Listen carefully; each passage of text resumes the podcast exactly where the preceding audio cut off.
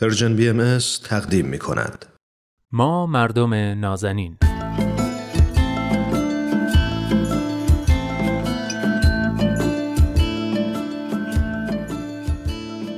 سلام. سلام به شما مردم نازنین. من نوید توکلی و خیلی خوشحالم که این هفته هم با برنامه خودتون ما مردم نازنین همراه شدید. این هفته هم قراره که با دوست خوبم ارسطو رحمانیان پژوهشگر علوم اجتماعی درباره یک موضوع خاص صحبت کنیم. موضوع امروز انتخابات. خب عرستو جان خیلی خوش اومدی و خیلی خوشحالم که امروزم با ما هستی. فکر می‌کنم انتخابات یکی از موضوعاتیه که خیلی مستقیم به جامعه شناسی مربوطه و خب به نظر موضوع مهمی هم هست. اساسا علم جامعه شناسی انتخابات رو چطوری و از چه زوایایی بررسی می‌کنه؟ منم درود میفرستم خدمت شما آقای نوید خان توکلی و همه شنونده های خوب برنامهتون. ممنونم. همونطور که گفتین انتخابات نوعی از مشارکت سیاسی که اتفاقا جزو موضوعات مهم حوزه جامعه شناسی سیاسی قرار می‌گیره. بله. و اتفاقا پدیده مهمیه. توی این حوزه چیزی که بسیار قابل تحمل و بررسی رفتار انتخاباتی هست. یعنی الگوهایی رو میشه پیدا کرد و نسبت داد به شیوه مشارکت در انتخابات توسط افراد و ملت. خود پدیده انتخابات یه پدیده مدرنه و ریشه در غرب داره. بله. به طور خلاصه میشه گفت که رفتار انتخاباتی افراد یک جامعه بر اساس فهم سیاسی اونا صورت می‌گیره و این فهم رو در جهت حمایت اصلاح یا تغییرات بنیادی جامعه می‌تونه به کار ببنده. آها. بنابراین میشه گفت که مردم احتمالاً در وهله اول برای این انتخاب می‌کنن که تغییر ایجاد کنن. آها. ولی خب بعضی وقتا هم در طول تاریخ دیدیم که برای دستیابی به همین تغییرات یا تغییرات بزرگتر مردم دست به انقلاب می‌زنن. با توجه به اینکه کارکرد انتخابات و انقلابات یکم نزدیک به نظر می‌رسه تفاوت این دوتا چیه؟ از منظر تئوری می‌تونیم این موضوع رو هم یادآور بشیم که انتخاب و انقلاب هر دو این شباهت دارن که هر دو مشارکت و رفتار سیاسی یک ملت محسوب میشن. بله. اما می‌تونیم بگیم که حالا نقل قول می‌کنم پارسونز میگه که ما دو نوع تغییرات اجتماعی داریم تغییرات تعادلی و تغییرات ساختی. تغییرات تعادلی یعنی جایگزینی در نهادها تغییرات در منابع و در کل تغییر در توزیع یا موازنه قدرت درون یک ساختار سیاسی. بله. البته تا جایی که برای ملت خوشایند باشه و راضی کننده باشه و ملت رو در واقع راضی نگه داره آها. مثلا وقتی انتخاباتی انجام میشه و یک حزب رقیب برنده میشه این تغییر تعادلی اتفاق افتاده. یا مثلا وقتی که مجلس تصمیم می‌گیره یه نهاد جدیدی رو حالا یه نهاد اختصاصی برای رسیدگی به کار مشخصی از شهروندان رو ایجاد کنه این هم در واقع تغییر تعادلی محسوب میشه. اما نوع دوم یعنی تغییرات ساختی زمانی که دیگه تغییرات تعادلی جواب نمیده و کل ساختار به یک باره دگرگون میشه. آها. این اتفاق برخلاف نوع قبلی معمولا توسط دولت ها صورت نمی‌گیره و دولت ها خب در برابر تغییرات ساختی قاعدتا مقاومت می‌کنن چون بله. به نفعشونه که همون ساختار قبلی حفظ بشه که توش به حال منفعت و قدرت داره. درست. این فرم از تغییرات یعنی مثلا اگر ساختار حکومت پادشاهی بوده بشه جمهوری این حالت رو بهش میگیم در تغییرات ساختاری. معمولا این نوع تغییر به علت نارضایتی گسترده مردم از ساختارهای جاری اتفاق میفته انقلاب هم در حال یکی از همین انواع تغییرات ساختی است. اما انتخابات به این شکل نیستش.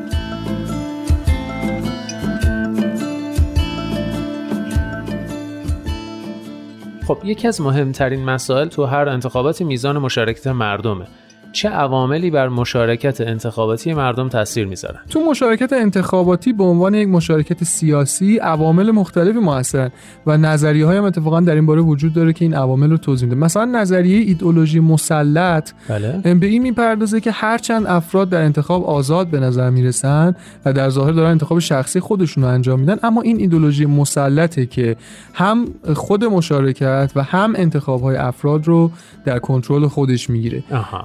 این کار معمولا حالا از طریق نهادهای مختلف مثلا از طریق آموزش خصوصا نهاد آموزش پرورش انجام میشه یا یکی دیگه از ابزارهای ایدولوژی مسلط که خیلی مهمه رسانه ها هستن. رسانه ها به شدت می‌تونن در لایه های اصلی و البته لایه های پنهانی خودشون کارهایی مثل بسیج مردمی برای مشارکت در انتخابات و همچنین سوگیری به سمتی از حالا جناها یا کاندیدها اینها رو تقویت کنن.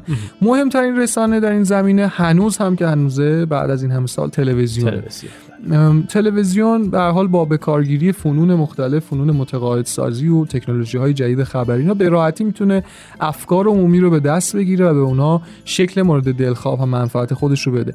ممکنه این تلویزیون مثلا تلویزیون ملی باشه و در جهت ایدئولوژی مسلط حاکم به طور مشخص کار کنه. بله. ممکنه مثلا در ظاهر تلویزیون بیطرفی باشه اما در جهت ایدئولوژی مسلط یک بکگراندی که به اون تلویزیون داره حرکت بکنه و وابستگی های سیاسی که داره. درست. این مورد دوم روز به روز هم داره بیشتر میشه و در بله. کل رسانه ها علاقه مندن نشون بدن که کاملا بیطرفن اما واقعیت اینه که همیشه ایدولوژی و همچنین منافعی در پشت پرده وجود داره که سمت و سوی کار رسانه رو مشخص می‌کنه نهایتا هم نظریه وجود داره که معتقدن جنگ تلویزیون هاست که برنده و بازنده انتخابات رو مشخص می‌کنه. جالبه. و اما با پیشرفت تکنولوژی رسانه‌ای و ارتباطی توی حالا حداقل دو دهه اخیر این موضوع حتی پیچیده‌تر هم شده. چون پای رسانه های در ظاهر شخصی و بیطرف وسط اومده که جریان انتخابات رو به شدت به سمت و سوهای نامشخص می‌تونن حل بدن و تشخیص منافع پنهان اونها به مراتب سختتر از شکل قدیمتر چون غالبا در شکل تحلیلگر سیاسی یا تحلیلگر مسائل روز جامعه یا افکار عمومی یا منعکس کننده افکار عمومی خودشون رو نشون میدن ولی باز همون background ها و وابستگی های به قدرت وجود داره. بله.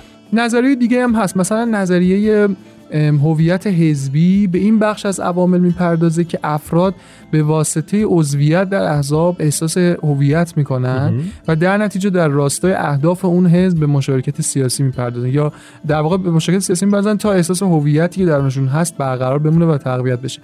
گاهی بعضی از احزاب با قسمتی از بدنه جامعه پیوند نزدیکتری داره. مثلا با هنرمندان یا بازار مثلا یا دانشجوها مثلا مذهبیون و غیره. بله بله. که در واقع افراد متعلق به اون بخش از جامعه احساس نزدیکتری به اون حزب دارن و بیشتر اونو تبلیغ می‌کنن.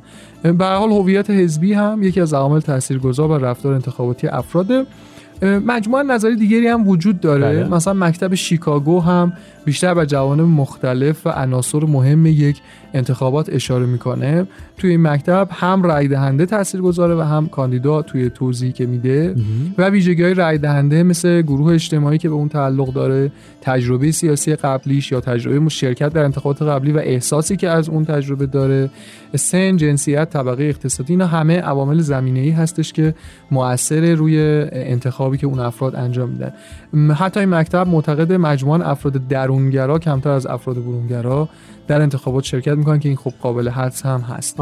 ویژگی های کاندیداها رو هم اهم از اینکه حالا وابستگی حزبی قومیشون چیه یا شعار تبلیغاتیشون چیه برنامه انتخاباتی که اعلام می‌کنن سرویس هایی که پیش از انتخابات به مردم میدن خارج از برنامه و اینجور مسائل به هر حال روی رفتار انتخاباتی افراد می‌تونه تاثیر بذاره. و چه عواملی مشارکت انتخاباتی مردم رو کم می‌کنه یا مانع این مشارکت میشه؟ اتفاقا نظریه وجود داره که روی موانع مشارکت در انتخابات کار می‌کنه. مثلا رابرت دال میگه که هر فرد تحت این شرایط احتمالا مشارکت کمتری می‌کنه. مثلا وقتی افراد حس کنن با مشارکت اونا چیزی عوض نمیشه.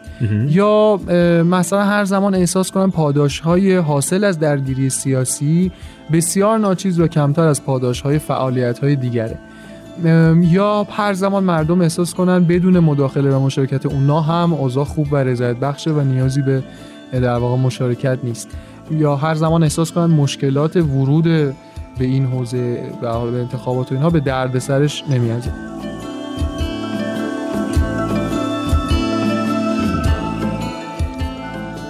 خب با توجه به همه این نظریه و صحبتهایی که کردی آیا واقعا میشه گفت که انتخابات به شکل کنونی آزادانه است و به دموکراسی واقعی منجر میشه؟ نکته که در بین تقریبا تمام این نظریه ها وجود داره بله.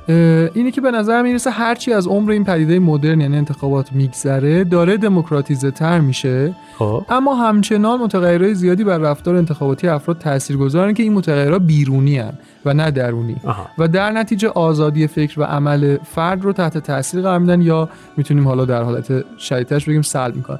بزرگترین اون هم تبلیغات رسانه ای هست. شاید در وهله اول به نظر بیاد این اشکالی نداره و در آزادترین انتخابات هم وجود داره. اما موضوع اینه که رسانه ها خودشون هیچ وقت آزاد نیستن و بر اساس منافعی کار می‌کنن که برای اونا کسب سود داشته باشه. و این منافع همیشه در جایی که قدرت بیشتره بیشتر خواهد بود. و یا مثلا وجود احزاب و کاندیداها درون خودش باز یک نوع محدودیت عمل میاره و هر چقدر کم بازم از آزادی مطلق انتخاب کردن کم می‌کنه. بله. پس میشه به شیوه های انتخاباتی آزادتر هم به نظر من تعمل کرد. شیوهایی که عوامل بیرونی تاثیرگذار بر رفتار انتخاباتی در کمترین حالت بشه. البته نمیشه گفت این عوامل می‌تونن مطلق به صفر برسن. بله. و همینطور نمیشه گفت لزوما این عوامل همگی بد هستن. اما اینو میشه گفت که آزادی عمل و استقلال انتخاب افراد رو کمرنگ می‌کنه.